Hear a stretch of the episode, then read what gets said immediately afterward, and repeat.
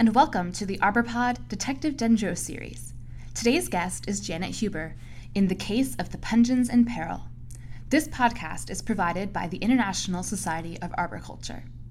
I was taking a break in my favorite juice bar, nursing a mango smoothie, munching on a bowl of sour cream and onion flavored veggie chips as I carefully documented my weekly inspection results for a tree preservation project.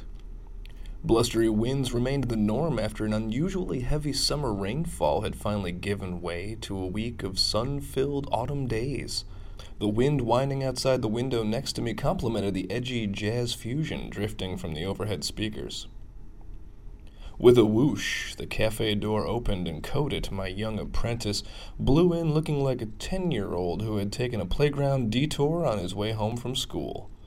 His short hair stood up in wild tufts all over his head, his cheeks held a pinkish outdoor glow, and a dog eared soil science textbook hung precariously from his backpack, which he shrugged off his shoulders as he walked to my table. Man, I just got back from a field trip with a soil science class to Maple Park to study soil compaction, and I feel like I've been in a wind tunnel, he exclaimed. You know, it's strange, but even after all the rain we've had over the summer, some of the trees out there look like they could definitely use some water.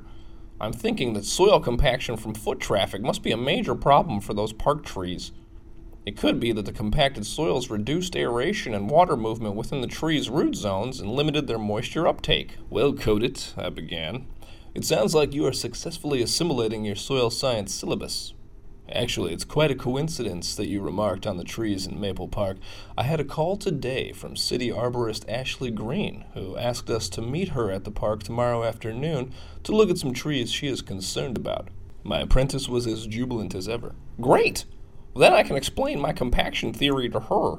I'll invite Rodrigo Robledo, mi amigo from Chile, to come along. He's doing his graduate research on trees and soil, and you'll remember what a big help he was in the case of the charismatic carya. I think he'd be interested in checking out the troubled trees at Maple Park, too. The next day, the wind continued its relentless gusting as Codit, Rodrigo, and I drove to the park at the edge of town. The city had incorporated the property at some point a few decades ago and used it later to develop Maple Park, naming it for the prevalence of red maples, Acer rubrum, on the site. We arrived to find Ashley Green frowning up at a stand of young blue spruce, Picea pungens. A few years earlier, the city officials had requested a planned arrangement of blue spruce and Scots pines, Pinus sylvestris, as a staging area for the holiday tree lighting ceremony and festival. The blue spruce stood in a large semicircle in the middle of the park and had thrived for several years, complemented by intermittent Scots pines that Ashley had vigilantly nurtured into healthy specimens. Now, however, both species were showing symptoms of stress, and it was obviously perplexing the city arborist. Hello, Detective Dendro. Hi, Codit. Ashley greeted us rather distractedly as she peered up at the trees, engrossed in her thoughts. Hmm. If I didn't know better, I'd say these trees were showing signs of water deficit. But their water needs are routinely monitored and supplied. We've already. Ashley turned and stopped mid sentence as she looked directly into Rodrigo's warm, smiling eyes. She unconsciously lifted a hand to smooth back the strands of hair that had escaped her ponytail, cocked an eyebrow, and then smiled intriguingly as she said, Well, hello. I'm sorry, but I don't think we've met. No, I definitely would have remembered, Rodrigo replied, holding her eyes as introductions were made, as he cordially expressed his pleasure in meeting the city arborist. Ashley delicately cleared her throat before continuing. We've already surpassed our seasonal rainfall average, and we've consistently used a tensiometer to monitor water availability in the soil during drier periods, so drought stress would not be a factor here. Codit, what would you do next? Codit spoke up eagerly. Well, a thorough visual inspection of the entire strand of blue spruce and Scots pines is important. We'll check the trunk, bark, stems, needles, fruit, and trunk flare for abnormalities and look for signs of pest infestation. As Rodrigo and Codit moved toward the trees to begin, the Chilean arborist threw a disarming grin over his shoulder as they walked away. I knew that his grin wasn't meant for me, so after a mental hmm, I turned back to Ashley and resumed the discussion. Well, I can see that needles on both of these species are turning brown and some abscission is occurring, definitely symptoms of stress. but we know that wilt and leaf drop can have many possible causal agents. Take this unusually strong wind, for example. Wind alone can cause water deficits and can boost overall water loss in plants by 30%. I've taken this wind into consideration, Dendro. Ashley said. But I've also taken a close look at the well established tree species in this park the red maples, white pines or Pinus strobus, And pin oaks, Quercus palustris. none of them are showing similar symptoms. They all look healthy. As they returned, Rodrigo and Codit agreed that something was causing stress symptoms in only the blue spruce and Scots pines, but could find no other clues above ground. Rodrigo added, It looks like we'll need to check the roots and soil and see what they tell us. Thanks, Rodrigo. Good call. And please, call me Ashley. Codit piped in. My soil science professor, Dr. Horizonopoulos, likes to say that the soil holds many secrets. So, Miss Green, may I call you Ashley too? Uh, Codit, why don't you go get the tools? I interjected. Codit shot me a bewildered look and headed toward our vehicles. Rodrigo followed, clearly amused, as Ashley Green bit her lip to keep the laughter in her eyes from erupting. We went to work, first using an air excavator to expose the roots without damaging them.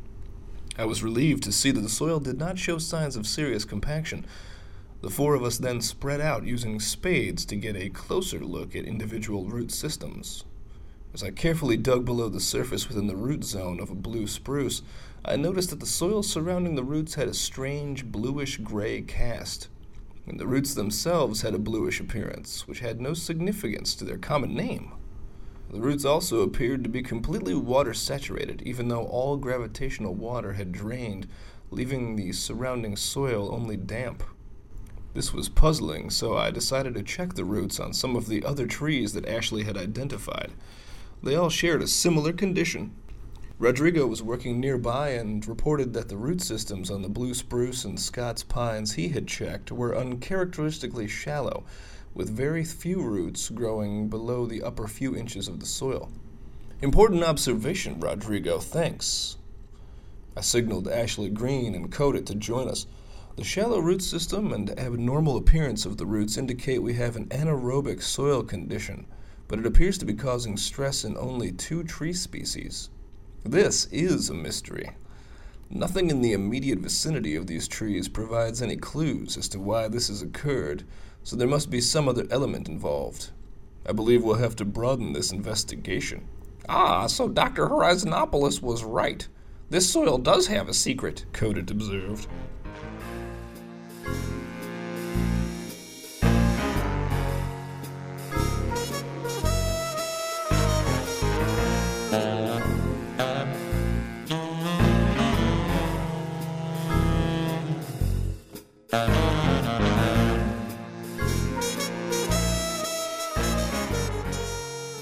Ashley Green rubbed her worried brow. Let's do a walking inspection of the entire park and look for anything unusual, especially at the ground level. There are no sewer lines running through the park, but these tree roots remind me of a situation a couple of years ago when several street trees were affected by a slow methane gas leak from a sewer line in the public right of way. As we walked the park site, we noticed several low areas where the soil had seemed to settle below the normal grade. In these areas, the soil structure seemed less firm, and Rodrigo pointed out several small cracks threading through the still damp soil. I suspiciously observed these low spots, trying to formulate a reason for their being present. Ashley, I started, I'm trying to remember the history of this property before it became a city park. Do you have any records on that? Actually, I do, and I don't like what I'm thinking. Ashley explained that 30 years ago the park had been an abandoned field on the outskirts of town, used as an unofficial landfill where people dumped unwanted items and trash. Due to environmental concerns, the city had taken ownership of the field, outlawed further dumping, cleaned up, and capped the landfill according to regulation. Ten years later, the site was tested, no landfill gas leaks were detected, and Maple Park was created. Zoinks! Codit exclaimed. Does this mean the park may be contaminated now? Now don't jump to wild conclusions, Codit, I warned. It's always best not to overreact before the facts are in hand. I'm going to recommend to the city that the site testing be performed immediately to determine the extent of any landfill gas leakage. If there actually is a leak, then hopefully the source can be found and the leak can be abated without any additional adverse effects. I explained that most landfill gas leaks largely contain methane and carbon dioxide, which can replace the oxygen in the soil and cause anaerobic conditions for plants. Trees that are especially sensitive to these conditions are the first to show symptoms and are likely to die if the situation cannot be corrected. Red maples are highly tolerant of landfill gas, as were several other established tree species present in the park, which would explain why they weren't showing any symptoms. The recent forceful winds had very likely accelerated water loss through the foliage in the stressed trees, which may actually have helped in alerting us to the underlying problem. If the source of a landfill gas leak can be identified and stopped before greater damage occurs, remediation of affected trees is possible with careful monitoring of root zone moisture levels. Thank you so much, Detective Dendro. Ashley Green said as we walked to our cars. I had hoped for an easier fix, but maybe we're actually quite lucky.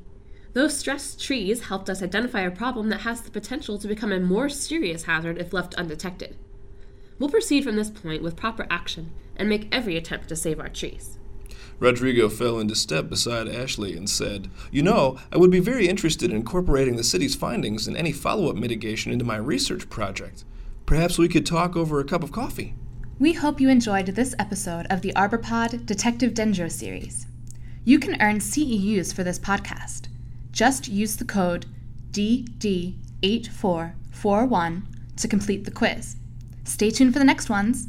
This podcast is provided by the International Society of Arboriculture.